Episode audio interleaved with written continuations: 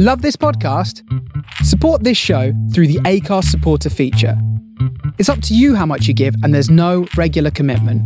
Just hit the link in the show description to support now.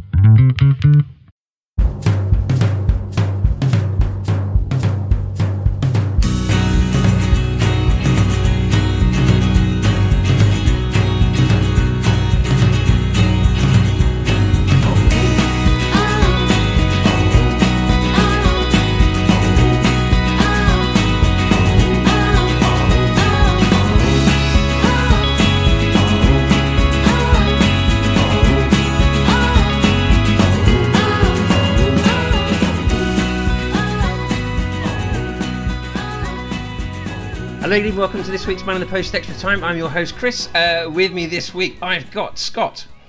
Hello. How are we? I'm very well. I'm happy it's the end of the week. Almost. It's Friday. Yes, almost, yeah. Uh, Adam, for his first first one of the season, how are you?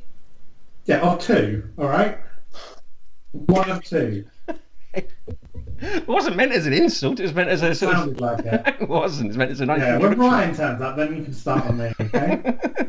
Who? and Scott, because we, record on Thursdays now, which I have forgot, you remember you have to go to work tomorrow. Yes. I don't... I don't, I don't want, I don't, want, I don't want you sleeping in. I love these lazy Saturdays. oh crap! It's Wednesday. Uh, I love these real Saturdays. I like that fake one, then he got me fired. uh, and that giggle in the background was Emma. How are you? I'm very well, thank you. Good, good, good. Right, this week we're going to be talking about uh, Premier League games that happened uh, earlier in the week and this weekend, uh, comings and goings in the Premier League, uh, language problems, and other bits and bobs of leagues because Serie A is back this weekend, Scott Monroe. Woo! Right.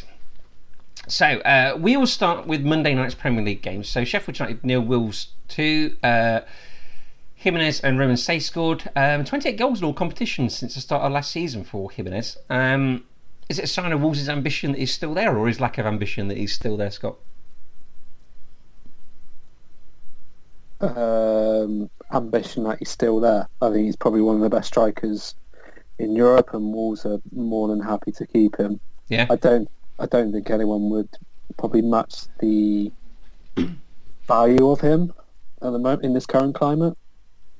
Okay. Adam, you made a face. Because I don't agree with what Scott said. It's fine. It's fine. I, I think if he was one of the best strikers in Europe, then he wouldn't be playing for Wolves. the seventh best team in the in England. Yeah. Okay. Well, exactly. The seventh Yes. best team in England. I was kind of agreeing with you. Yes. I did. I did say he's one of the best. He's not the best. He's like the striker. second No, best no, I get priest. that, but I don't think he's one of the best strikers Okay. in Europe, in Europe either. Um, I think that it's a, just a. He's prob- maybe he's at maybe he's at his level. Maybe he does a slight move above, but I think that he's either overvalued by Wolves or not. Res- perhaps I'm wrong. Perhaps he's not respected by these clubs, and if he was given an opportunity, he would flourish. But he doesn't strike me as someone who is absolutely missing the opportunity to be uh, knocking them in for some sort of super club. Okay. Um, perceived wisdom for this game was that um, Wolves started the better, and Sheffield United were a bit sluggish in the first half. Um, Would that be because of the goals that they scored in six minutes? Is that the perceived wisdom? that would be the perceived wisdom. Yeah. Yeah. Uh, Chris. How, how smart are these people to work out that the team that scored more goals in, in the first six minutes probably started quite well? Uh, Chris Wilder was asked about second season syndrome. He said, I wish I had a pound for everyone who said that. There are 37 games to go, whatever. So he obviously took that question quite well. Um, Feels like he feels like he's um, a little bit agitated. I guess, yeah, it, it doesn't it doesn't seem like a whatever comment, that does it? Yeah, I'm cool about it, and I'm, I'm, I'm going to show you how cool I am about it by getting really annoyed about it. I think whatever, though, every time someone says whatever shows that they are annoyed. No one has ever said whatever and not been bothered. Absolutely. I think so. Uh, Nuno says that we are onto something quote unquote special. Um, Emma, uh, do you agree with him? You can see them getting into the top four this season? No, top four might be a bit much. Yeah. Europa League, sure, but top four might be a bit much. He's doing a good job though. Okay. Scott's got his hand in the air. He's practicing for tomorrow night down the pub. No, why? Uh, no, just making a point. Barry Top Glenn fish, perhaps. No. Um, one where you shout the answers out. I don't know. um, no, I'll be playing pairs. Downloaded that earlier. Um, Barry Glendenning's got him finishing in top four. He has, hasn't he? Yes. In place of who? Uh, that'll be Chelsea, Chelsea. United. United. Chelsea Manchester United. Yeah. Yeah, but Barry Glendenning also took about eight years to predict that Bournemouth were going to get relegated. So He also, Chip- he also, chips in the night and all that. he also predicted Christian Benteke would be top goal scorer in one of the Euros. I also Um, remember. not sarcastically. no, No. I also remember remember a very old Football Weekly predicting that uh, Aston Villa might win the Premier League. Yeah. Um, but anyway, let's not let's not slag off everyone's poor predictions because um, we've got we've got years of this recorded, and I know where I know where my bodies are buried, and I don't think I won't go looking for yours. I've got that kind of time on my hands. I'm a very vengeful person. Do you think Barry Glendenning's going to go through old episodes of Man on the Post and find our inaccurate points? No, no, no. I'm saying that it wouldn't cost much. Like he could buy my me telling him what they were for you if he if he wanted to. I'm, I'm, I, I, I, my price is very low. Okay, fair enough. Um, yeah, and Sheffield United. I mean, uh, uh, if we've heard the set piece menu podcast this week, it's pretty poor to make predictions at this time of uh, the season. But should we go out on a limb and come out with some sort of knee-jerk reaction and talk about Sheffield United this season? Are they going to have a second season syndrome? It depends what you mean by a, a second season syndrome. As in, Will they get relegated? second season syndrome is in they get relegated? No. Second season syndrome where they don't look like a team who might at one point potentially finish in the Champions League. Yeah, they're not going to do that again. Okay. They'll, they'll struggle, but they won't get relegated. They're far worse teams than they are. Yeah. I also just, um, I feel like Wolves just get far too much more respect than I think that they actually deserve. I don't get this whole. People are fascinated about Wolves about this team that can are going to finish in the Champions League, and they never look like a Champions League team to me. They look like a team who are just perfectly well achieving at, the, at sort of their level. I don't I don't see them as this team that have another gear to go to that everyone else seems to see. I think the whole George Mendes thing um, helps with that as well. People think, as well as having the sort of But talent that on the hasn't pitch. made that hasn't really made a difference since they got that got them into the Premier League, right? And then got them to be immediately competitive in the Premier League. Yeah. But since then, they haven't who they haven't bought in these huge players, right? They've gone and spent forty million pounds on a guy who's played about twelve games of football in his life. They have. That is a fair point. Might drop. But they're nice to watch, though. Sure, but I think I feel that like them being quite nice to watch and Nuno being, like it just seems to get them this additional level of credit that I just don't feel that they deserve. Okay. Um, Sounds like jealousy. Oh, you want the credit, don't you? It was jealousy until I saw Alan play for about 20 minutes and then I fell in love with him and decided he's probably going to win the Ballon d'Or. Told you he was good. You, Chris, you need to fill these silences. It's Well, your no, he was talking to you. Yeah, Like say, but- yeah. Told you he was good, yeah. Thanks, Scott. you're welcome. Now over to you, Chris. Thank you. Right.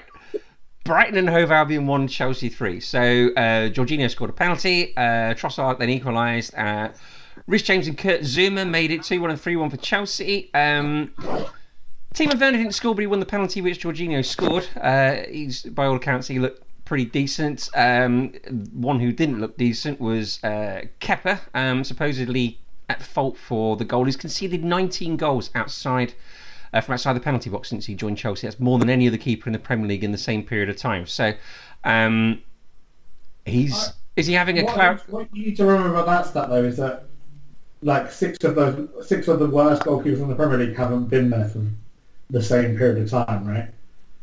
Because three of them weren't here and got promoted, and three of them got relegated. But yes, it's still not a great stat for him. No, the three worst goalkeepers don't get relegated every year. Wow, they're not going to be good goalkeepers, are they? Yeah, but they're not going to be awful. Well, they probably got relegated for all the goals they conceded. Ben Foster's not a terrible goalkeeper. He got relegated. Ben Foster's a very uh, good I- keeper.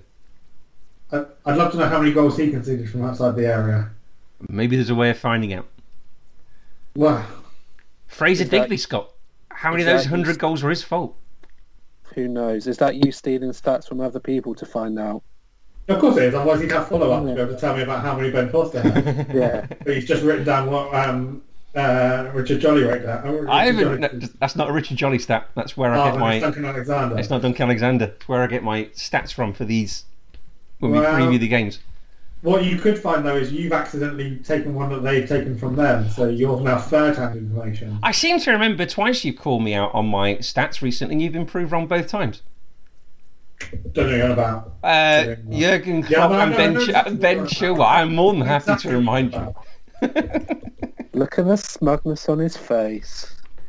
But you can't see the smugness on his face on the recording, and when the, this bit goes missing, um, that's bad. so, uh, have you seen the goal that Kepa let in? Are we all blaming him for that, or is it just a really good shot? No, it's his fault, but it is. There's a. I think that any other goalkeeper that that happens to, people still say probably should be saving it, but maybe start talking about the extenuating circumstances about the ball bouncing just in front of him. Okay. Uh, I don't think it's a howler. I still think he should save it. But I think that he has used up that credit in the bank, so he's not getting that. So if that was Casper, if, if that was Kasper Schmeichel that let that goal in, people wouldn't have said as much. I think they would have gone, uh, he probably should have saved it, but All right. Um, Reece, uh, sorry, Lewis Dunk missed an absolute sitter to make it two-two. Who saw this header? It was like easier to miss the, the cross comes in to the far post. He is literally, I reckon, a foot, two feet out of a goal and managed to miss it entirely. Uh, Reece James had a rather nice goal. That was lovely, wasn't it? We all, we all see this. I made a noise. I made a very loud noise when I saw it. Yeah. What did I did it didn't sound enjoy like? that as much as um, as watching um, record signing Kai Havertz just put a ball out of play, switch pass that was about 20 yards away from any other Chelsea player. That was a meme for about. Turns out he had a rubbish game. Don't know what we were worried about. Don't worry about him. Useless. Okay, we'll keep that one in the um, when he hopes to get to the Champions League final. He, uh, Reece James, he hit that very nicely, didn't he? He did. He hit it lovelily. Uh, Lov- Lovely. Lovely. Lovely. Lovely. that new word for you, Chris? Yep. Um, Chelsea, since the start of last season, in their away matches in the Premier League, they have scored 42 and let in 39. So, for all their big spending, um, there are still questions about them at the back, isn't there, that still haven't been answered very much. They've still got Thiago Silva and Sarr to come back. Sarr's on loan, isn't he? Sarr's a free transfer. Both. I thought they loaned him out. Yes. Oh, did they? Oh, I did not know that. Yeah, I thought. Yeah. they were- I think they loaned him out, and nothing says how do I stop a counter attack like a 36 year old centre half. I like Thiago Silva. I think he might prove a lot of people wrong in in the Premier League, but his leadership skills are not the greatest, as we all witnessed in the World Cup when he refused to take a penalty. I He's like- like, like I know it's hard to like I feel like he's living off a reputation for being potentially the best centre half in the game when centre halves were particularly poor. Like I don't I don't think like the uh, the mid what 2014 when he was at I reckon that was a strong time for central defenders. Sort of after Vidic retired, there was a sort Yeah. of gap, wasn't there? Yeah, fair enough. Um, who's all the sort of toing and froing between Jurgen Klopp and Frank Lampard this week about um, money comments or comments about I- resources? This is difficult for me because it's Frank Lampard and Jurgen Klopp. But I kind of agree with Frank Lampard. Like, big super club complaining about another big super club spending lots of money. Oh no.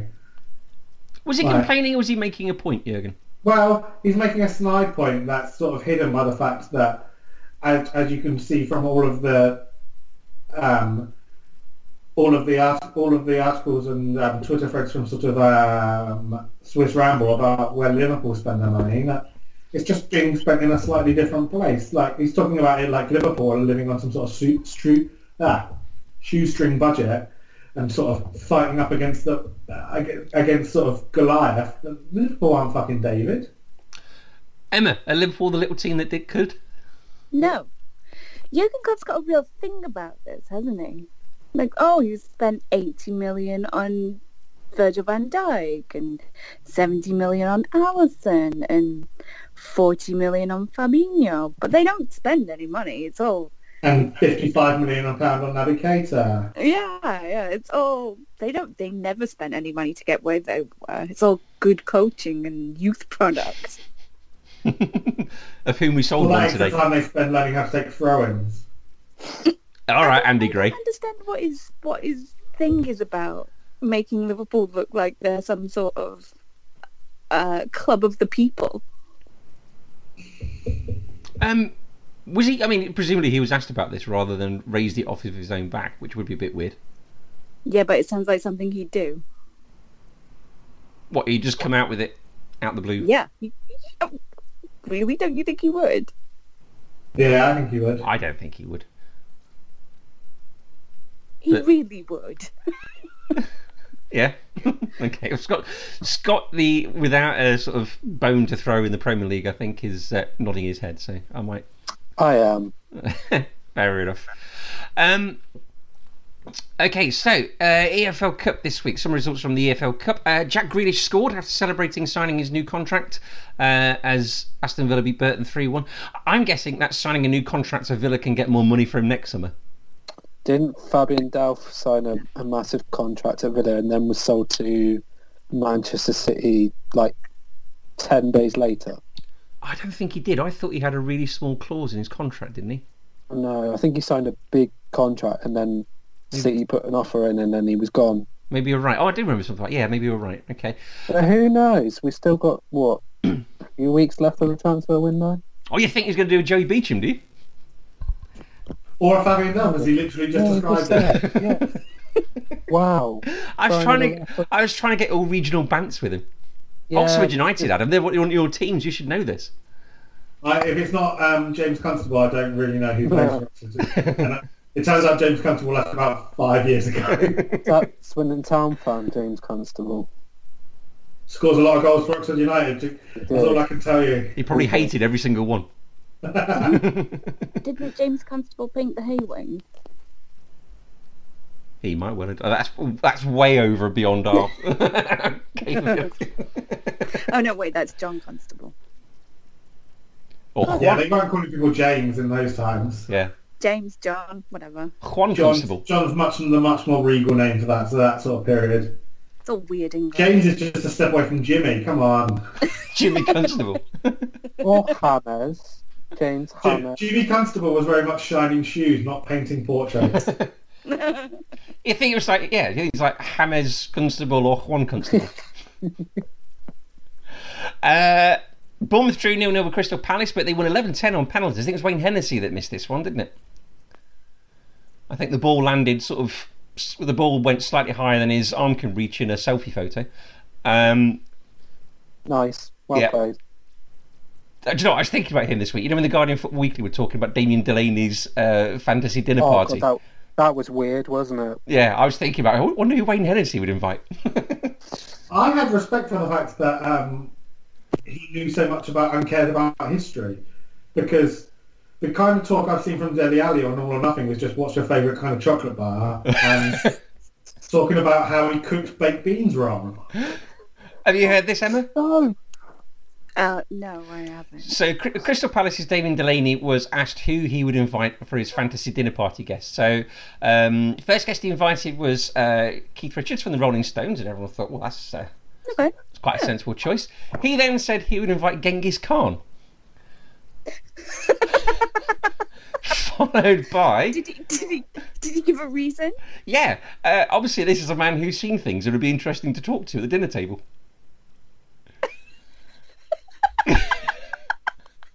Which is sound logic, incredible. yeah, it's Yeah, sound logic. Um, who else did he say? He, invite, he said he would invite Napoleon Bonaparte uh, Okay. and Joseph Stalin for the same reasons. Jesus Christ. I mean, yeah, as they sort of pointed out on um, Football Weekly podcast, what on earth he cooked? That's a that's a whole load of eclectic uh, food there. but yeah, that would be his fantasy dinner party guest. I may have missed somebody off there as well. I don't think it was Hitler. I think it was someone pretty appalling. Well, good. I'm glad it wasn't Hitler. oh yeah, exactly. But yeah, that's what he want. His reasoning was these people have done you know, amazing historical things would be fascinating to listen to, and maybe Keith Richards will play him a nice song or something. I don't know, but I, um, did you work out what the death count was? I'd love to know the the death count of Stalin, Chairman Mao, and Genghis Khan. well, listening to a podcast this week about Genghis Khan, it's not as high as you would imagine. Well, Um, no, Mao's gonna, Mao is killing it straight away. Yeah, Like Mao's winning. I once Then wrote in, Stalin. in my general studies. Um, probably comes out quite well in there. in my Yeah, general you've got like maybe one, two. my general studies mock A level exam, I wrote an essay about how Stalin was justified in killing 60 million people because it kept Russia on an even political keel. And look at the um, chaos that came before him with the revolution. And I got uh, told to go see my teacher afterwards when she marked it because she thought I was some sort of revolutionary anarchist that needed to be brought back into line rather than I was just a very bored person sat in an exam. Was it I a red honestly thought you were going to say you wrote about Keith Richards. No. Was it? Was it a red pen? Please see me. I think it was pretty much. I think it was along the lines of Have you ever As been to communist Russia? again. Yeah. Behaviour like that sounds like he should be on some sort of list. Like there should be people outside his house at all times, Or no. mon- monitoring them, monitoring the man who wanted to kill 60 million people. Surely uh, If having you're five, I'm watching you. I'm upset. oh surely having written an essay praising communism, like you know, if I'd written that in East Germany, I'd have been number one student. However, I wrote it in a small Midlands town in central England. It's all just context, isn't it? Exactly, exactly. I did better than my mate. You're the victim not the 60 million people. Exactly. I did better than my friend that fell asleep because he went to the prodigy see the prodigy the night before and uh, couldn't see or hear anything because he's still off his head. But You win. Well, you win But some. he you made better life choices. Yeah, I think he made the right decision. I think he did. I think he ended up the director of his own company. He's now like well on his way to being a millionaire. I think he's probably done better. Um, although he's not sat here with you guys, is he? Uh, also in the EFL Cup, West Ham beat Charlton 3 0. Um, Newcastle beat Blackburn 1 0 uh, in the Graham Fenton derby. So sorry about that, Dave, on Sunday. Um, West Brom beat Harrogate, New Boys Harrogate in League Two. Scott 3 0. They won 4 0 at the weekend, didn't they? Yeah, have you seen the goals from that game? Yeah, they were pretty appalling, weren't they? Especially the fourth one. Yes. That was Southend they were playing, wasn't it? Southend away and they won 4 0. Yeah. Harrogate won their first two games of the season, so they knocked out Tranmere in the first round on penalties, beat Southend. Oh, okay. Not a bad start to the season so far. This may not be the last time we hear of Southend in this podcast this week. Um, Leeds won, Hull won. Uh, Hull won 9 8 on penalties. Uh, racist Kiko Casilla was captain. Um, Marcelo Bielsa said that his teammates were happy for him to be captain. Has anyone got any thoughts on this at all? Has anyone asked Jonathan Leko how he feels about Uh, it? Because it's, mm. it's quite bad what happened. I'm guessing that Casilla still denies it, doesn't he? Yeah, But I don't know what the burden of proof was or whether he was caught on camera saying it Well, or. the proof isn't that high. Not burden of proof, sorry. I don't know whether he was like filmed saying it or something or. um, is it John McKenzie who's a Leeds fan? I think he may have got some abuse over the summer, not defending Casilla about it. Yeah, he's a good egg, is John. But I think that um, it's the sort of thing I can imagine it's a, divides you tribally, as uh, Liverpool fans well know. Um, It's also a difficult one, right? If you if you deny it, you deny it, um, people will think that you've done it or not. So you can either apologise, and maybe you, some people will let that go. But if you also are denying it, why would you apologise for something that you don't think you did? yeah, True. Like, you're never going to be able to please all the people. Who knows? uh, Everton beat Salford three 0 uh, in a game that was on telly with Gary Neville commentating uh, with his own team. Did anyone else find that a bit weird? I thought it was a little bit strange. Or am I getting my knickers in a twist? Um, what's Do you strange have a problem what- with him commentating on Manchester United games? Yeah. No, because he doesn't own Manchester United. He played for them all of his life, though. Yes, but he doesn't currently own them. Yeah, but He's, also, he's, if he's a stakeholder. What's He's he a going to stake- achieve? Sorry, I can hear one of you. He's a stakeholder, you say, Scott. He's a stakeholder. He's not an owner. He's a part owner. Okay. Adam, sorry? What what what are you worried that he's achieving as commentating? Like, is- he's not giving he's not giving them any unfair advantage. He's not giving them an advantage, no. But you, as a, a viewer, aren't getting a unblemished and, and well, maybe you don't get, get that anyway. I not when he, he- you know, Okay, but- takes Manchester United either. Yeah. Yeah. Same with Jamie Carragher commentator, co-commentating on Liverpool games. Also, Yeah. isn't Martin? Anything Steve McManaman does. Yeah. Also, isn't Martin Tyler a closet Man United fan? They say on social media. Fair enough. Okay. Uh, and also, Southampton lost 2 0 to Brentford. Um, what else we got? Okay, uh, bits and bobs of news. So the fallout from the Classique continues. Neymar's got himself a two-match ban. Uh, Alvaro Gonzalez, who is currently playing as I'm watching Marseille versus Saint Etienne, um, he's going to be called before the uh, committee of the French FA next week to answer the allegations of racism that Neymar has made towards him. Um, Angel Di Maria has also been uh, requ- uh, required to come before the same board as well for spitting on um, Gonzalez. Um, Scott, you got your hand in there. Are you still out clubbing? No, who who had Angel Di Maria to be the first footballer to be an absolute dickhead and spit on someone Um, in this COVID times? Because I'll be honest, not that, me. That is in these times. That should be like a six month ban. yes. You scoffed there. You say in these times like it's not discussing at any Oh time. yeah, I know. Yeah, but in this Yeah, but then Emma, we're close to that any time when people are, I'd rather have my leg broken than be spat on. yeah. but wouldn't you though? From someone who's broken their leg, no. Same. Um, yeah, so uh, the fallout from there continues. So they're talking about quite lengthy bans. Um, did anyone see the highlights of this or watch the game at all at the weekend and got any thoughts on this? No, everyone watched the f- same four minutes that we, the rest of us have all watched, which involved five red cards.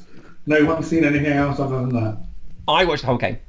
Uh, you were very excited about it. Well, I mean, the referee booked four people by 13 minutes, so he didn't exactly have a, a lid on the, the, the game throughout the whole event. Um, and the Gonzalez um, Neymar thing was rumbling on all game. And to be fair to Neymar, he got absolutely kicked to bits by the Marseille players. So I can understand why he lost his rag. Uh, maybe he shouldn't have responded to the alleged racism. Maybe he should have done. It wasn't exactly a big thump he gave Gonzalez either that sent Gonzalez to the ground. It was Didn't brilliant he fun. after that he wished he'd punched him in the face? I think he did, yes. Yes. Uh, he was complaining about the racism in the first half as well. He, he was on the sideline, was caught talking to the fourth official and the Marseille bench about it. So it was an, obviously an unrunning thing that's going on all game. Uh, so I think Gonzalez, if he's going to be found guilty, is going to face a, a rather lengthy ban. Um, PSG played last night. They played Metz. Um, it didn't really get much better for them. So remember, they've lost both their first two games of the season. Uh, they relied on a 93rd minute um, uh, Draxler winner, uh, Julian Draxler winner, uh, having already lost um, Abdou Diallo to a red card earlier on in the game. So things for Tuchel are not happy in the uh, in the French camp there. Um, Tuesday saw Montpellier uh, beat Lyon 2 1. Um, red cards either side here. Um, Houssem, Houssem Aouar was given a red card on VAR, but he's been linked with moves to the Premier League, isn't he? He's been yeah, linked Arsenal. and Juventus and Serie A. Okay. Uh, when he's not kicking people, is he a good player? Oh, very good player. Very good technical player. I think he can play either in a three in midfield or higher up on the pitch. Um, Leon will ask a lot of money for him. Okay. And you think they'll probably get it? Yes. All right. Um, and also a red card for Montpellier. Uh, Hilton, um, the Brazilian Hilton, got a red card. Age 43. He played for Brazil in 1996. Um, that's how long he's been around. and Uh, he'll probably sign a one-year extension like he always has for the last couple of years. is Zé Roberto still playing? He was another one that was playing until incredibly late, wasn't he? He, he retired a couple of years ago. Okay. Uh, Liverpool have agreed a deal to sign Thiago Alcantara for £27.3 million uh, on a four year deal.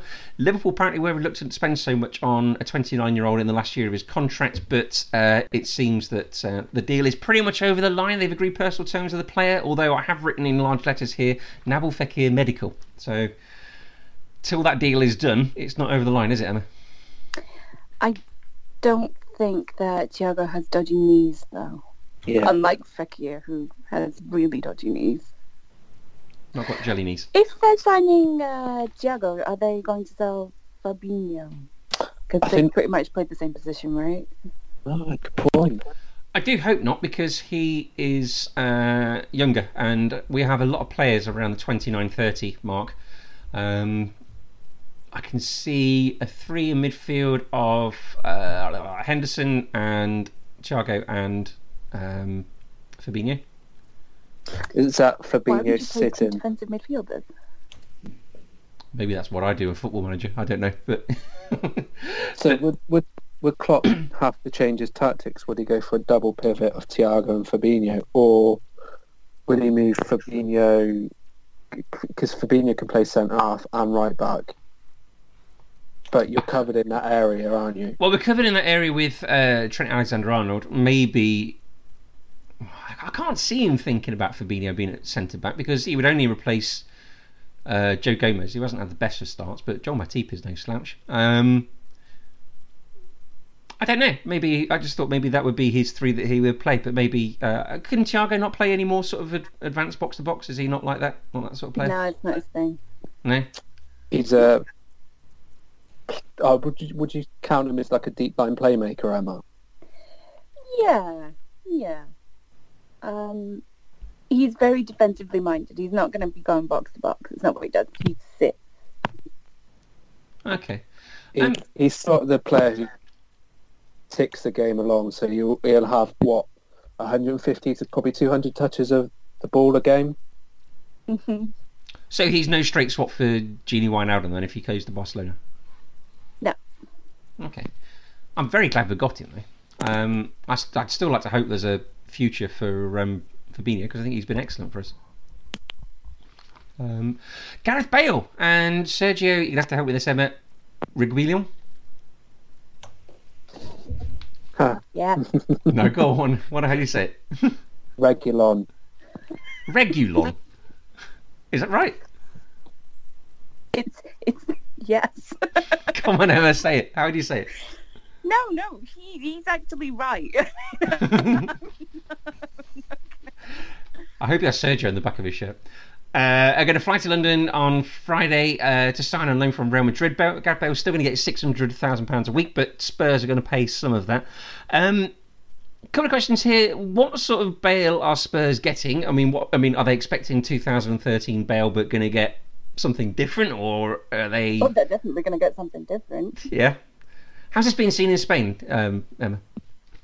Uh, there, there seems to be a debate among Real Madrid fans whether Gareth Bale is actually a club legend or not. Most of them just want him gone. Oh, really? Yeah. Even though he's won four Champions Leagues with them. Yeah, But he's just sitting on the bench refusing to play. I think he's only played. Did he play about half a dozen times last year for, or start half a dozen times? It wasn't very yeah, often, was he it? didn't get on with Zidane doesn't fancy him. And then he did refuse to go to the Champions League. He did. So what is it with Zidane that's happened? Do they just don't like each other on a personal level, or does Zidane not rate him as a player? Wales football, Wales golf, Real Madrid. But that that ha- all happened before then, though, didn't it? Two. that, that that happened while Zidane's been here for the second. No, but that wasn't the start of the whole thing. I mean, was it, or was he already in No, out of favour wasn't before then? so- It was out of favour, sure, but it's not going to help, is it? No. I, I thought that he was already that what that that was a, a um, consequence of the Yeah, he was on the. He's, he's been up. They were on the outs, obviously, but he's not. Um, he's not doing himself any favours, is he? the, the story I heard from from uh, from Sid Lowe was that there was a game, potentially a Champions League game or something like that. I think against a couple of years ago against PSG where Bale was left out, was pissed off about it, but then was brought. Like basically, he didn't react in the way that Zidane wanted him to, and then didn't come on and play angry and prove his point, and then Zidane was just very quickly like, "I'm done with you." That's what... Yeah, that's what he does. Zidane, basically, he doesn't. He's not much of a second chance kind of guy. Remember that um, Bale had a move to China cancelled last minute as well. Oh, it's He's fantastic. in China. He would actually landed and Real Madrid pulled the plug on the deal. Yeah. And that's what makes this even better, right? Because that means that Real Madrid paid 600 grand a week for him to do nothing last season, and now paying 300 grand a week for him to do to do something potentially against them. If, um, they can't play in the Champions League, so no, I guess not. But 300 grand a week to do nothing again this season just because they wanted a transfer fee 18 months ago. So, um, If Spurs fans think they're getting the Ra- the Gareth Bale they sold to Real Madrid, they are going to be very disappointed. I was going to say, Well, what, he's, he's like you. You shouldn't be. They shouldn't be surprised about that because for a start, he is a completely different animal, like physically, compared to what he was. He is a far more sort of bulky, muscular version of the person who went. They sent some sort of gangly little Welsh kid off to Madrid, and he's come back ripped. Yeah, it's all that golf. um, Emma, what would you do with Gareth Bale if you were Jose Mourinho? How would you play him? Right back. In the changing rooms? Yeah, defensive midfield. no. What would you do? How would you play him? Um, Probably that Thiago position that you. Knew nothing about. You've just gotta buy him how he, you know, what he wants. He wants to be in midfield on the wing, running at people. And that's basically the only thing you can do with him, and to get the best out of him. Can anyone see him being some sort of cover for Harry Kane? No, you can't do Yeah. that. Yeah. Well, Jose Mourinho can try to make him do that. Whether Well- it'll be successful is a different matter. He will try it. But this is a different. This is I. This is where I think that this is a more effective strategy of your Spurs than what every other sort of idiot pundit you'll hear on, on Talksport will call for at any point. Going talking about how they need to sign a world class backup to Harry Kane or something like that. Because any club that play, plays one up front, hardly any clubs that play one up front have that sort of talent in reserve in their team. They have a world class striker and then they have players who they make do with. But if instead you take a strategy like Spurs do and you have a player like Bale, a player like Son, and you've got potentially different options to play that, it means you have to change your game slightly if Harry Kane goes down injured, but you've got you've still got a high level of talent on the pitch than you have them playing a 30, what, how old is, I, I can't think of who they could sign now, what, if they've gone and signed Higuain or something like that, or, Well, they're in for Danny Ings supposedly. Twenty million pounds they were talking about. yeah, that won't happen. Who's Spurs fullback? Ben Davis or Ben Davies. Ben Davies or um, Ryan Sessegnon. Danny Rose, is he still at the club? Well, Danny Rose wasn't given a squad number. No. Oh, he's gone, basically. Yeah. For anyone who's watched All or Nothing, you'll understand why. Okay. Um, so, so Reguilon is moving and not probably not going to get first team football. What I find interesting like this, from again from hearing Sid Lowe talk about him, is that from someone who who hasn't seen very much of him play, but he does not strike me as a as a Jose Mourinho fullback. Correct. That's how they know this is happening? well, I I wonder, is this a Daniel Levy signing to get fans off his back that they haven't signed big names and Jose's just going to deal with him? Or do you think Jose's involved? I guess bringing Bale back's got a certain uh, degree of romanticism to it. Yeah. Yeah, it must do.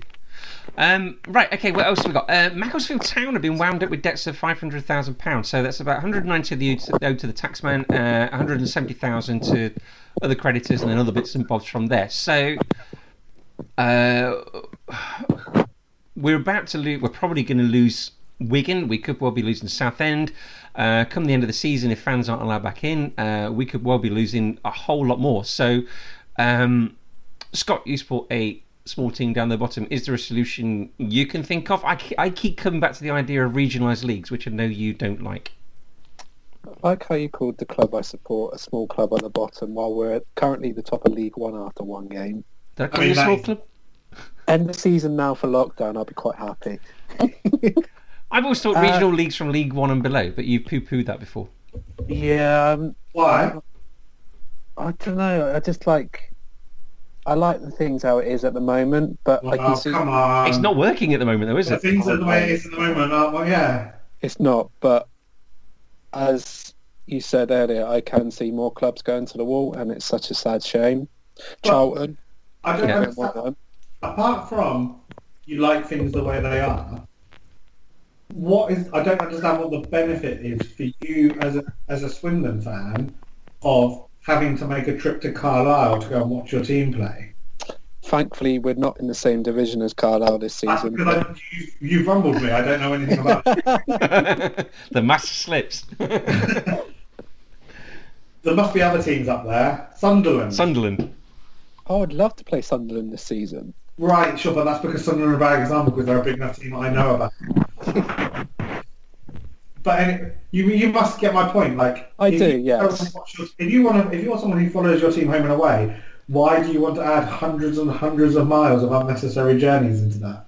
If you could play in a regional league, I think it's just the for us. It's probably the excitement of you get to go to a new ground if you haven't been to see that team play in that division. So but but you'd still get that with local teams. They just wouldn't. Oh, I know. Or local teams, they just wouldn't be as far away.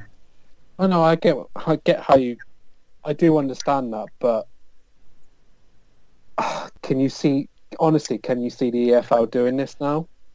I can. You, you you struggle to see them doing anything, but the, there's gonna have like there has to be some sort of major change. Otherwise, it's gonna. I think that we're gonna be looking at a wasteland. And I completely agree with you, you Chris, about the idea of regional leagues. But I don't think regional leagues is a solution to this problem. I think that that's a sticking plaster over over what's going on. I don't understand why they're playing football. If I'm honest with you at the moment. Habits. Yeah, I, I, I get I get what you're saying. We talked about this before about how essentially at the lower leagues, football, lower league football is no different from going to the theatre, going to a comedy gig or something like that. It is essentially a bums on seats operation, and they don't have it. So why are they playing? Because you say even if even if someone gave um, Macclesfield Town uh, 500k this today, that's just the start of their problems. They're not going. They're not. They're not going to. They're not going to be in a positive cash flow position in the next six months. None of these teams are. Um, go back to a bit the original question then, Scott. What would you do if you were Mr. EFL? If you were Shaun Harvey? Uh, I would actually try and help these clubs out, and they're not doing that at the moment. Look what they tried to do last season with Bury and Bolton. Well, How would you help them? Grants. Or what was, I mean- what was to stop them splurging that money on chasing the dream of getting the division higher? What would you do? Would you dictate how they spend that money? Could you see Macclesfield doing that? I can see. It's not about. It's not about Macclesfield. Like you can't just go around giving or like if you as soon as you write a check to one club, you're going to have just everyone with their hand up, right? I think that it's a bigger problem than needing. I don't think the EFL have the power to do it. The EFL don't have the don't have the power to, to do anything about this, right?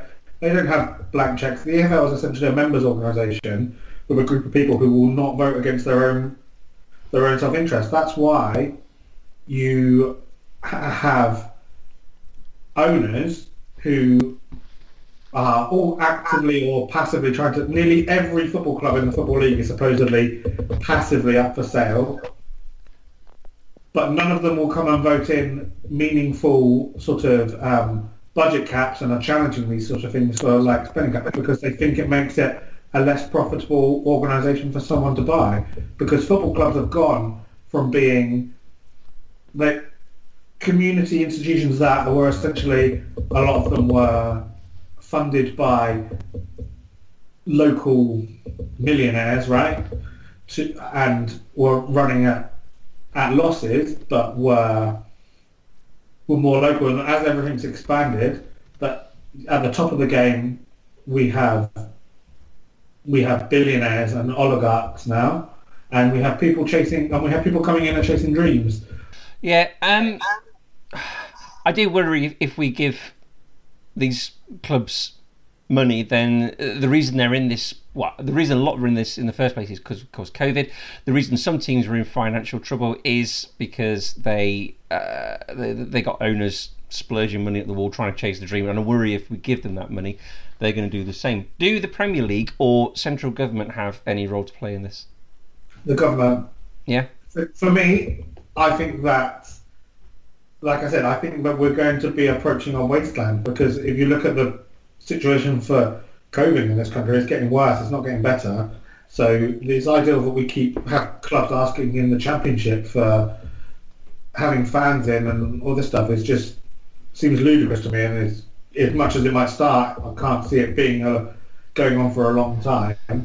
There is no financial model for these lower league clubs to survive without those fans in the stadium. So for me, the government has to come in. If you're going to look at these clubs again, like I said, there's community institutions that need protecting because of the effect that they have beyond the thousands of people who support the club, who maybe turn up to, but to the whole wider community. And you could issue um, government grants that could, I think, and they just have to come with with um, things that are forcing it through, things that say it has to be a, it has to be an equity stake. You have to then use that to impose in, impose the wage caps on the leagues and stop having any sort of fight against it. And then the, gov- the government doesn't need to own these clubs. The government can then turn these clubs into back towards a sort of fan-owned model, which is maybe where I think most people in this country would like football to be and sort of look over to, to Germany and, and hark at that. But w- where the situation has got beyond a case where it's able to enforce that. And I think we maybe have such a big tidal wave about to hit the sport that we have a situation to sort of hit a nuclear button and have a reset and maybe build something that or reshape something into what we wanted to do, but we would never ever have this opportunity again. All right, Scott. Quickly before we move on, um, you had your hand in there. I was just going to ask you a question as well. Do you, you as a lower league fan, look at the Premier League and look at uh, people like Gareth Bale coming in on three hundred thousand pounds a week and think there's a huge disparity? Why don't we get some of that? Do you do that? Do you think that? I do with MVI's because that portion of his wages could help out a lot of clubs in the lower league. Should it? So I don't know because Gareth, Bale, Gareth Bale in, in a month will pay more money in tax than Macclesfield Town's than the deficit of Macclesfield Town. Also, there is um there is a wage salary cap in League One. I do think there should be wage caps in League Two as well, and definitely in the Championship. Okay, right, all right. We'll move on because we've got still got a fair bit to cover. So, um, Alexander Sorloth has gone to RB Leipzig for twenty million pounds, which is a really weird transfer on a few levels because um, of that twenty million pounds. Palace are going to split it 50-50 with Trabzonspor, where he was on loan last season and scored 33 goals in 49 games. That seems a bizarre transfer if you're a Palace fan. Um, they're looking to spend that money on Said Benrahma, who's a very good player. But um, Emma, Mm-hmm. you speak muchos languages, don't you? See, See. Uh, Martin Keown this week, uh, former Arsenal defender Martin Keown. Um, he was talking about Mikel Arteta, and he said, uh, "quote unquote," Mikel, he said Arteta speaks four or five languages. That would worry me because I'd like to hear it in English if I was an English player.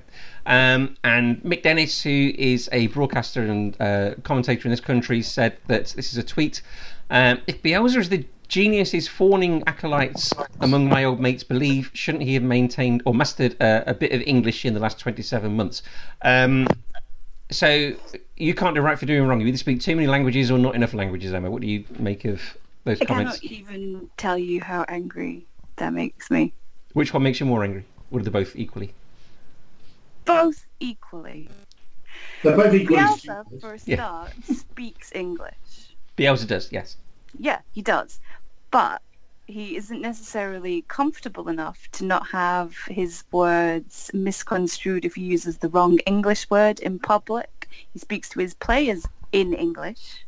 which is what which is what Pochettino did, right? So the Yeah. whole time Pochettino was at Southampton, he never gave a press conference in English ever.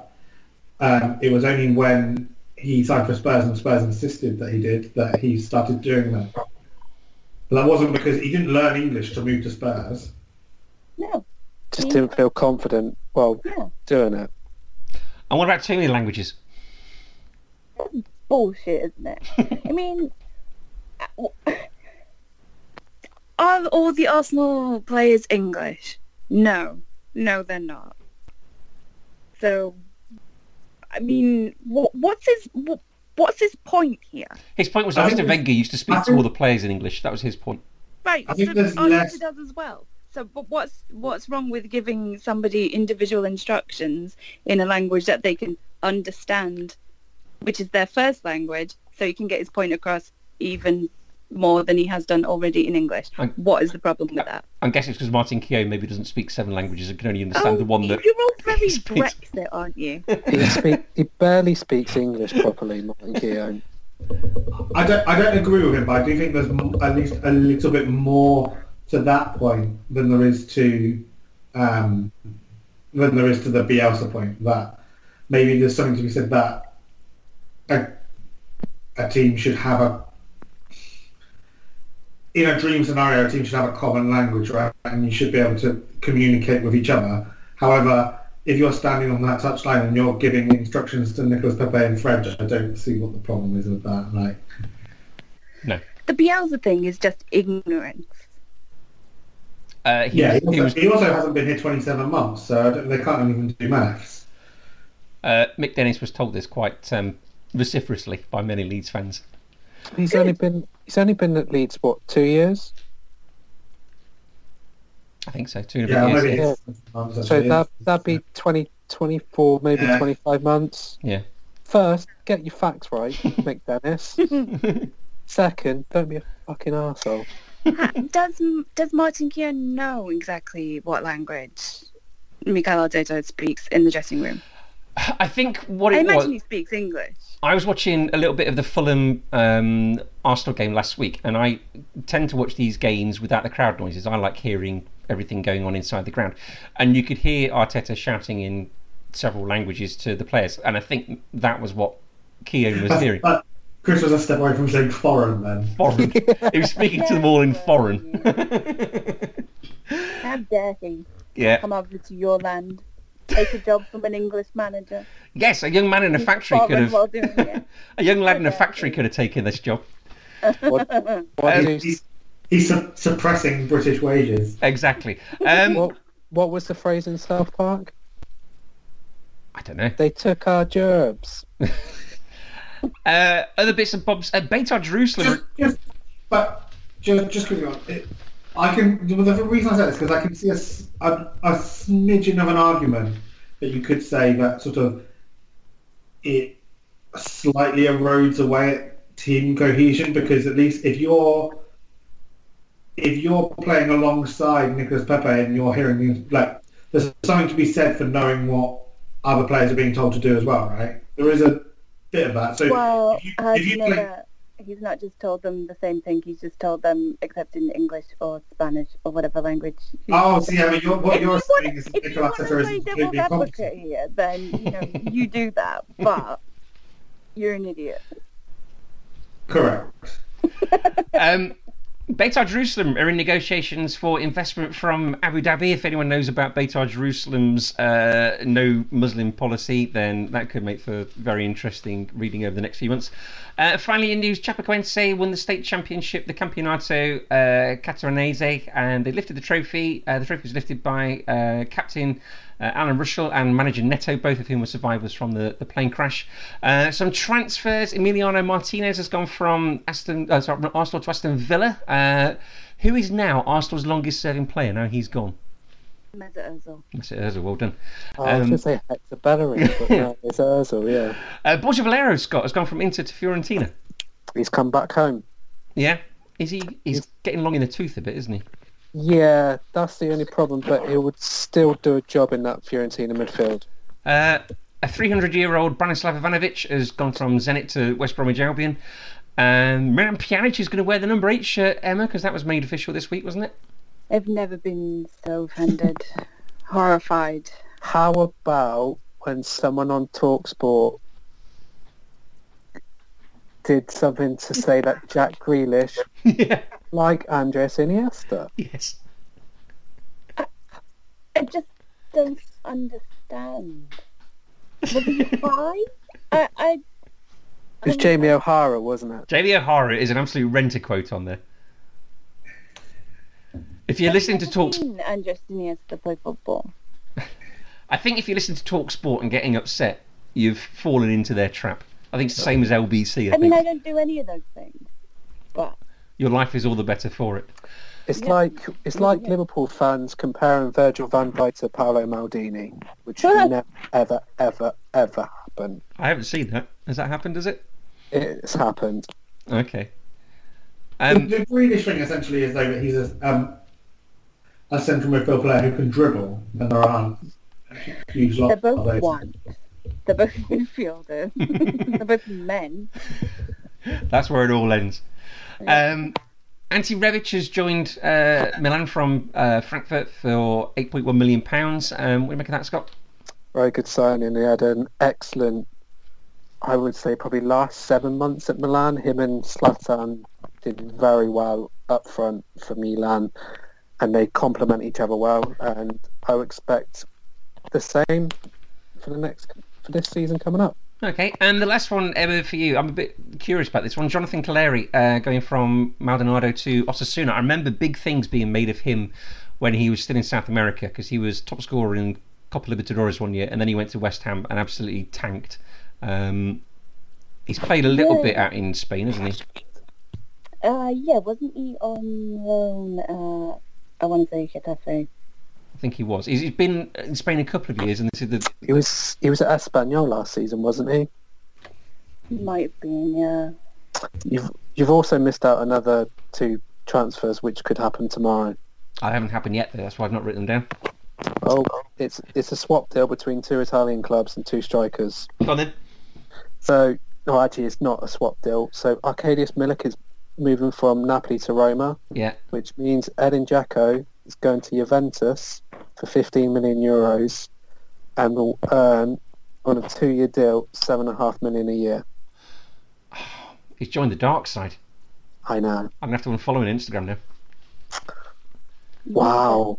You've missed a transfer here as well that um, Villarreal signed Pervis Estupiñán from um, Watford. Watford. but Yeah. he's been on loan like everywhere. He was on loan at Osasuna last season, and he was quite frankly the best left back in the league. Okay. Also, Roma have signed Marash Kumbulla from Hellas Verona, and he was one of the probably two or three best central defenders in Italy next last season. And I look forward to watching him play against Hellas Verona on Saturday. Okay. Well, look, speaking of Hellas Verona, um, Serie A is back this weekend, so Fiorentina take on Torino uh, in the Juve hating derby. Uh, Verona play Roma, and Parma Napoli, Genoa Crotone, Sassuolo Cagliari, uh, Juve Samp, and AC Milan Bologna. Um, which one of those are you looking forward to, apart from the Roma game? Uh, Parma Napoli should be quite good. Yes, look forward to seeing Victor Osimhen in his league debut. Napoli absolutely splurged, splurged the cash on him. I think it's a deal up to 85 million euros. Okay. and he's already impressed in pre-season training. Uh, Juve Samp could be interesting because it's Pirlo's first game in charge, and don't know how he's going to set up. To be honest, I don't know who. I've seen people doing predictions already, and there's still like three, four weeks left of the transfer window to still to go through, and teams have only just come back from pre-season training, so it's probably going to be Juve and maybe Atalanta for the top two. But Okay. who knows? Uh, in Spain, Real Sociedad play Real Madrid, Levante play Atletico Madrid, uh, Sevilla play Elche. You've still got a week off because of PTSD, haven't you, Emma? Yep, still got friendlies. uh, in Germany, the Bundesliga is back Bayern Schalke, Borussia Dortmund, Mönchengladbach, uh, and RB Leipzig play Mainz. In France, it's Marseille Lille, although Marseille are losing at the moment. Um, Nice versus PSG, and Rennes versus Monaco. Right into the Premier Oh, League. oh, oh. Can What? I ask? Um, did you see the Hamburg situation on Monday? Uh, briefly, but we are running out of time. What's this then? Oh, just said the fan. Oh yes, he ran into Uh, the crowd, didn't he? Is it Tony? Is it Toni Leistner, former QPR player? Yes. He got some abuse from the fan. He jumped into the crowd and gave him his worth. Okay. Um, okay, let's go to the Premier League. I'll miss out the the uh, Portuguese, the Peruvian Classico. Uh, into the Premier League. Uh, probably the most important game of the weekend is um, on Sunday at half past four. Chelsea versus Liverpool. Uh, this is the Frank Lampard shush derby from last season. Um, Are you going? Are you going to be watching this, or are you going out for a walk, or going to play with your kids? I will probably watch a little bit of this. the, cut the grass with some scissors, or 4:30 p.m. is uh, me cooking dinner on a Sunday afternoon, so I will watch at least half an hour of this. Um, Chelsea lost their last three in the Premier League versus Liverpool, uh, but the Liverpool have got zero clean sheets in six. Um, in that time, they've uh, conceded 15 goals in eight games. So maybe Fabinho does need to play at the back, Scott. Or maybe Virgil van Dijk isn't the best defender in the world that he thinks he is because he got got at by Leeds. But I can see Liverpool winning this comfortably Yeah, anyway. Yeah, probably. Unfortunately, but uh, It's like who do you want? Who do you want to win most? Can't vote for this, can they? Draw. You can hope for a draw. But, but then they get a point, so. They start with a point. Yeah. Okay. Emma? Unfortunately, I think Liverpool will win. Oh, sorry. Say it again. I couldn't hear you. Can you say it again? Oh my god!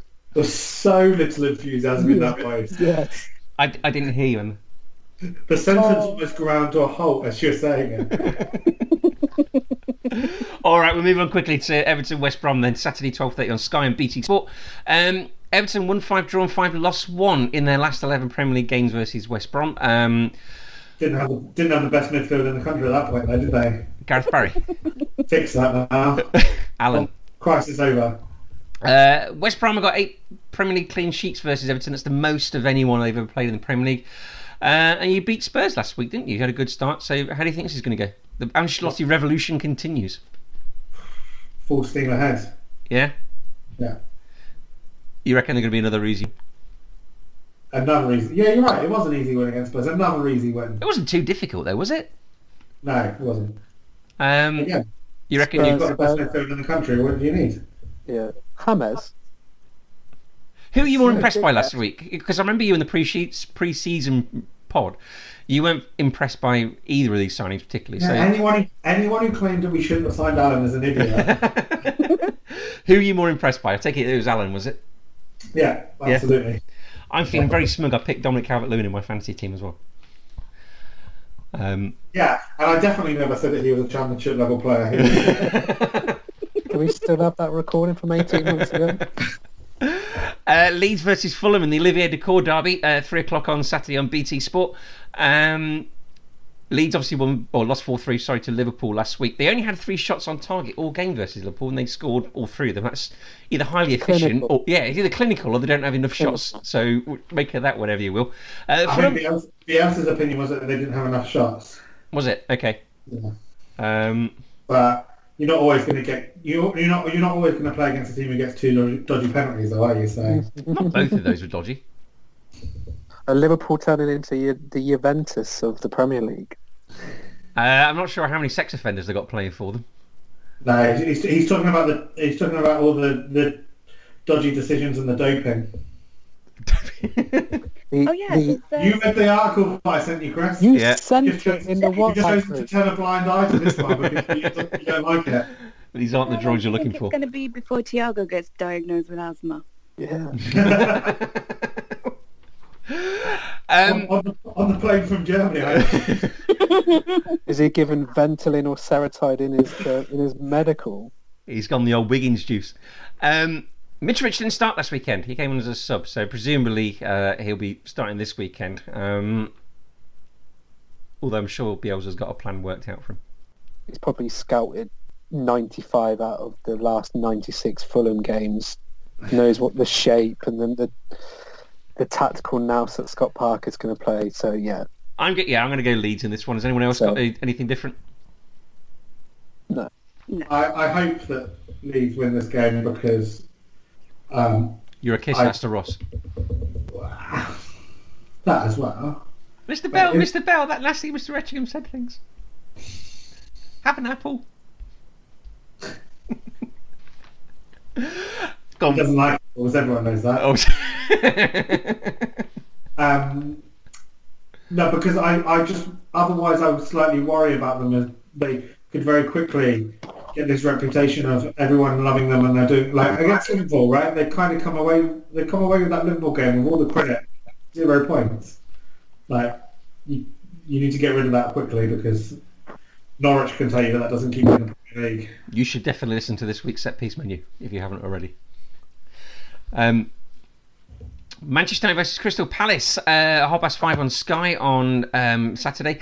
Um, Manchester United have won the 20 of their opening day Premier League games. That is the most by anybody. Although Palace have won, uh, they won 2 1 at Old Trafford last season. Um, United, of course, had that hugely rich vein of form from January till the end of the season.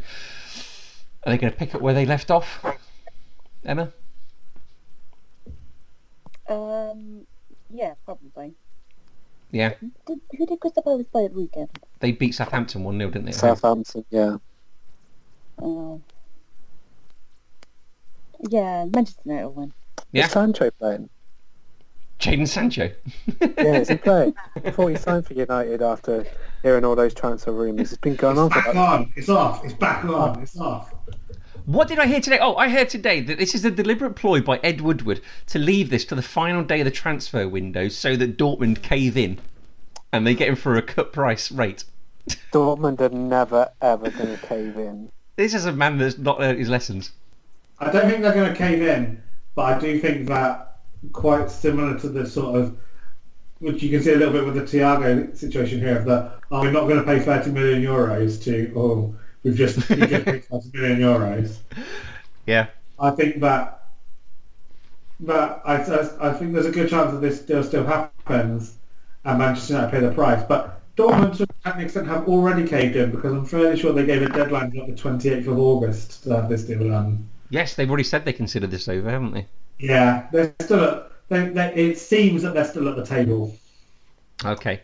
Having said that, who do you think's going to win this weekend? I think. United. Yeah. Manchester United. Okay. Uh, Arsenal versus West Ham, 8 o'clock Saturday night on Sky. Um, I might be in for this one, Scott. Um, Arsenal beat Fulham last weekend. Uh, West Ham had that horrific result against Newcastle, didn't they? Um, Aubameyang in his last 16 London derbies is scored 12 and got three assists. So I've quite happily got him in my fantasy team as well. To sign a new fat, juicy contract, hasn't he? Yeah, he has. I'm sure there's 55 uh, scouting members of staff who are very pleased for him. Um, Arsenal won 10 at 11 at home versus Prem- in the Premier League versus West Ham. David Moyes zero wins uh, away at Arsenal in 19 attempts. So uh, can we, Z- z- zero in 20. it's gonna be zero in 20, is it, guys? Yes. Oh, very much so. Yeah. Okay. I'm, I'm just remembering a lot of those defeats. some, of them, some of them, some of them I recall quite heavy as well. you got the if you were in PTSD as well. I gather you were in attendance on the away end. Oh, I've been at many a heavy defeat in the away end. Uh, I, I'm not sure if those. I'm not sure any of those were uh, were the responsibility of David Moyes. I think that those you're, you're looking more at your Martinez's, your Koemans for those ones. Oh, Adams with the PTSD now. Um, Southampton versus Spurs. Uh, this is Sunday at noon on BT Sport, the Dean Richards derby. Uh, both they lost their games last week. Um, Southampton a little bit more unlucky, I think. I think if uh, Guaita in the Palace goal had uh, been on sort of lesser of form, then Che Adams would certainly got a goal and would have come away from Palace with something. Um, Spurs have lost 88 Premier League games on a Sunday. That's the most by any team, and Southampton have won their last four on a Sunday. Is that going to have any bearing, Emma, on this week? Wow, make it 89. You reckon? No, I think Spurs are going to win. Do you? What a ridiculous stat. no, that's a trend. Obviously, 88 games is a trend. Is it up there with Sadio Mane scoring 30% of his goals by the seaside? 80 got yeah, 80 percent of his goals in two miles of the sea. We, we had that Duncan on, didn't we? Talking about this and where the Yes. sea ends. um, Adam, what do you reckon? I reckon uh, Southampton going to get something out of this. Well, they couldn't get anything against Crystal Palace, and Crystal Palace are rubbish. And they also lost to Brentford midweek. But then Spurs were rubbish as well. So I don't. Yeah. these are two teams who I thought, uh, and we're in a strange situation in this the early stages of the season, but two teams I thought would be better have started very cold. So I I don't know what happens there. I'm Uh. I'm going to stick my neck out, and Southampton are going to finish higher in the league than Spurs this season. No. What with Gareth Bale coming back? Seriously? I, I, I, if I was to agree with any statement there, I just want to agree with the laugh that Emma. That's just that. Hey, if Spurs play all their games on a Sunday, they were relegated. Chris, do you want to make a bet for this and we'll donate, whoever loses donates the money to charity? Uh, no, because I don't bet, and people should work harder rather than rely on charity. I don't believe that. I'm only joking. I don't believe that at all. Wow. no, and I don't bet anyway. Um, okay, so you're all going for Spursy. Yes. I'm- Draw. Draw. Okay. Uh, Because Spurs, Spurs almost lost in Bulgaria tonight. yeah, they were 1 0 down for quite some time. Or for a while, two, weren't they? one. And remember, they will have to play nine games in 24 days. I'm sure, I'm sure Mourinho were taking his stride, won't he? He's already moaned about it, so watch out for a very slow start for Spurs in the Premier League. Okay. Uh, right, Newcastle versus Brighton in the Leon Best derby. Um, Newcastle zero wins in six versus Brighton. Brighton are unbeaten seven away. Um, Newcastle haven't won their first home game of the Premier League season in six attempts. So uh, it's hard to tell with both these teams. One's got a very good coach, but not maybe not the players, and the other one vice versa. Although I do like the way that Newcastle have bought this season. Which one of those is which? Brighton are the good team with the not so great players. I think You need a good coach with a not so good players. Yeah, Sorry, the And coach, Steve the good It would coach. be a good team with not good players. yeah. i think i'm not sure I agree with that. I'm not sure I agree with that. I think that Brighton have a lot of very good players, okay. and I actually was really impressed with them and quite well, relatively impressed with them in the game against Chelsea. And think that a Brighton team that stumbled across a a genuine threat and goal scorer would be a top half of the Premier League team. All right. Okay. Fair enough. So essentially, that Chelsea performance is the is the defeat that I will use to justify Brighton being a really good team for about four months. At which point they will lose a game that I think they will. They'll probably lose against Crystal Palace, where I will then give up on them and their form will turn and they will finish 17th. That's probably the the the Brighton story for the season. All right. So you think they're going to win this one? No, I'm not going to go that far because I actually think that Newcastle have bought Yeah. really good players as well. Fair enough. Uh, Scott and Emma. I'm going for a draw. All right. I think Newcastle are going to win. I think Newcastle are going to win just. Yeah, I think it'll be close. I think this might be uh, when they play Sunday? So last time match of the day too. I think, uh, if there's such a thing. Um, Leicester versus Burnley in the Joe Johnson derby. It's seven o'clock on Sunday. This is on BBC. Um, a win uh, for Brendan would make him would make him the fourth fastest Premier League manager to 100 Premier League wins. I'm not going to. You put Brendan now, aren't? Yeah, why not? Very familiar. Yep. Kind of first name terms we're on. My mate Brendan. Sorry, Oh, Brendy. Brendy, Brendy Oh, Poos. P-Dog. P Dog. Hey, my name wasn't in those envelopes. I know that for a fact. Uh, yeah, Leicester versus Burnley. Um, how do we think this one's going to go? I'm. Uh, I think this is Leicester are going to start well again and maybe fade out. Maybe this is a thing that Brendy Poos does. Brandy poos, really? Yeah. P-Dog was fine, but Brendy Poos is quite Yeah, that's a bit. Wow. Well, then they'll have a new Turkish winger on their team, won't they? uh, is that, is, do you reckon that's going to be in place by then? Do you? It's almost done. I, I, do you know what? I, I still have a soft spot for him, um, and I reckon he could do okay somewhere else. What do you reckon? He'll do. He'll do well in the Premier League. Yeah, this is Cengiz Under, uh, Adam and Emma, who was he at the Euros in 2016? He he took the corner for Costas Manolas scoring against Barcelona in that epic win. When was it? 2018, Emma? I can't remember. Oh, Rem- his leg. remind me about that, Scott. I've forgotten. Uh, Barcelona won the first leg 4-1 against Roma. Roma won the second leg 3-0 and went through on away goals. Oh, Manolas, the Greek god in Rome. That's right. I remember. Which team did you say you joined in? Leicester. Right. Well, I'm gonna say there's only one this season. I guess. I hope Burnley win.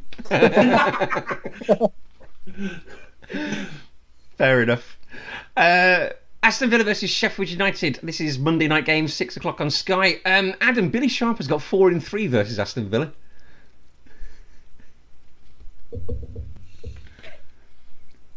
He's, he's not even going to make it on the pitch. but, It's if to he, stay four and three. but if he does, If he does, then it'll be four and four. yeah, okay.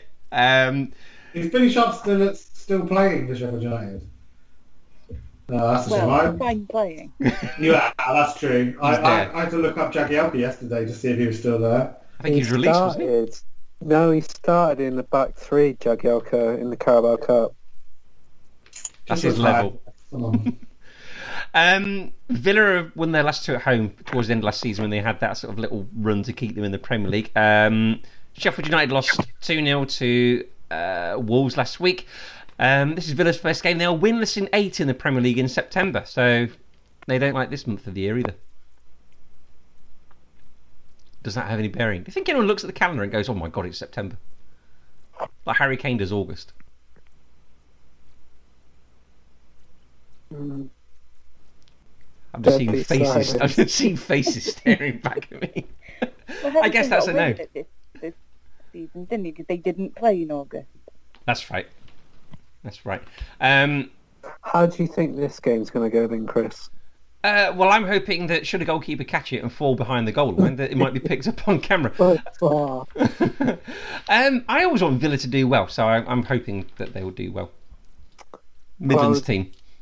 I will go the opposite, and I think. Oh, so Sheffield- as far as now, it's, it's just supporting just blanket in the middle. yeah, I always want Midlands teams to do well. is that uh, is that all of the Midlands? Uh, yeah. Well, apart from quick maybe not so much Forest and Derby, but the other ones, yeah. Does that include does Burton count? Does Walsall count? Yeah. Warsaw's in Poland. But yeah, the podcast now, Chris. They all count. Really send it now. Go on, I want them to do well. I reckon Villa will win. Jack Grealish happy, John McGinn back, um, Trezeguet up front, banging him in. I reckon they'll do it. What do you guys think? Ollie Considering you Watkins will haven't- you haven't named a good player for Villa there, I'm going to go. Jack Grealish. Oh, I miss Jack Grealish. John McGinn's a decent player. What do they call Jack Grealish? Sort of like the, the Black Country Iniesta. Well, now I want Sheffield United to win. don't they? Don't they call Billy Sharp the um, the Yorkshire uh, David Villa? There's- there's Well, somebody then I hope it's a draw. The, the- so the one time I might feel slightly sorry for Jack Grealish is that he's done nothing to he's done nothing to get this, and just now Emma hates him. Okay, fair enough. Right, last one of the weekend. Um, probably also up there for the game of the weekend is uh, quarter past eight on Sky on Monday night. Wolves versus Manchester City. Um, Wolves have won their last two versus City. Do you remember that? This was Boxing Day last year, wasn't it? When It Wolves was. won three two, I think, wasn't it? Wolves. Wolves did a double over Man City last season because they won 2 0 at the Etihad. Oh, that was Tra- Traore, yeah, I don't, Traore double. And yeah. I will think they- they're going to make it 3 out of 3. Do you? Because um, no team has won ten of their consecutive first games of the season in the Premier League, and City at the moment are on nine. And it probably, in my opinion, I, I probably it would be horrifically wrong and I'll have egg all over my face. I'll be happy to admit it. Now I think I'm you might be right. Wol- Wolves win. Um, I, yeah, I'm kind of wondering if City got the stuffing knocked out of them after that Lyon game that everyone expected them to win, um, and maybe Because, it's because Pep overthinks everything. yeah. Uh, although their last five games in the Premier League, City won by an aggregate of 21 to one. So, has anyone got any? Is, any, is anyone going to cheer? Is anyone think City are going to win this or anything different? I made quite a damning statement about Wolves at the. I don't so. You're going to live by it. I really like Wolves, but I still think Manchester City are going to win. I'm assuming that Laporte isn't going to play though. Oh yeah, because he's still Oh, He he's test- he- quarantining. he tested positive for the Covizzle, didn't he? Can Phil Foden play? Did you call it the cold whistle? Yes, I did. Sorry. I never do that. It's so it's so rampant in this country, and we have to give it fun little names to make it more palatable. It's because The problem, someone. the problem with coronavirus in this country is just it just needs a rebranding. It's just got a bad rep. no, Dan Edwards. Dan Edwards, who's an Argentine football correspondent, called it Covizzle. I think Chris shared it on the WhatsApp group. Did I? I can't remember. Possibly. Yeah. I share a lot. Okay. Um, right, okay, right. That brings us to the end of our uh, Premier League roundup. Brings us to the end of our podcast. It's been a long one. Sorry about that, folks. But um, hopefully you've enjoyed it all. Uh, Scott, if they want to follow you on Apologise for Twitter, how... Quality content. yeah, exactly. Uh, Scott, if they want to follow you, how do they do that? Uh, at Scott underscore Munro. Adam, if they want to follow you, how do they do that on Twitter? Adam S A one hundred one. Uh, Emma, they can't follow you, can they? They better not. No. That's a threat. How about your new adventure, Chris? My new adventure, yes, I've got a new Twitter account because I've got I've reopened my old blog and coming soon, probably uh, early next year, is a brand new book by me. So I opened up a new Twitter account called eGoalposts. Uh, thank you very much. So that's at eGoalposts, um, which is something I'm very excited. I first wanted to write a book when I was 12. I'm here just a few years later, and it's about to become a reality. So I'm very happy with that. Um, Not, not that I want to, Forgot not that I want to put into your fantastic achievement, but I'm not going to miss an opportunity to make an Alan Partridge joke. So will we all be invited to the polking as well? Yes. Not. Okay. You can be in the Midlands as well, and I will be there. not in the world of ebooks. It's there forever. How do you pulp an ebook? Just stick your laptop in a trash machine. It's, it's essentially an episode of Will This Blend, isn't it? Yeah, well, you have to go on tour when all of this is over, basically. Uh, so long as that tour stops at the Tamar, then yes, I'm more than happy to go on tour. are Um, you going to provide? Are you going to provide the nuts like Mark did in Peep Show? I never watched that far in Peep Show, so I'm guessing so. Uh, you can also follow me at cetchingham77 on Twitter. Uh, we are at Man the Post on Twitter and also on Instagram. You can find us and uh, follow us on there. You can like us on uh, Facebook as well. Um, Chris and Dave and hopefully Simon and Ross will be here on Sunday to review the games that we've been previewing. Uh, there'll be other pods coming out as well. So if you subscribe on uh, Apple Podcasts uh, following the iOS 14 update, uh, you can follow us on Acast and Stitcher and Spotify, and they'll all fall automatically into your inbox. So, guys, thank you ever so much. You're welcome. Thank And you. gracias, Emma. Banana. Always remember to keep your man on the post.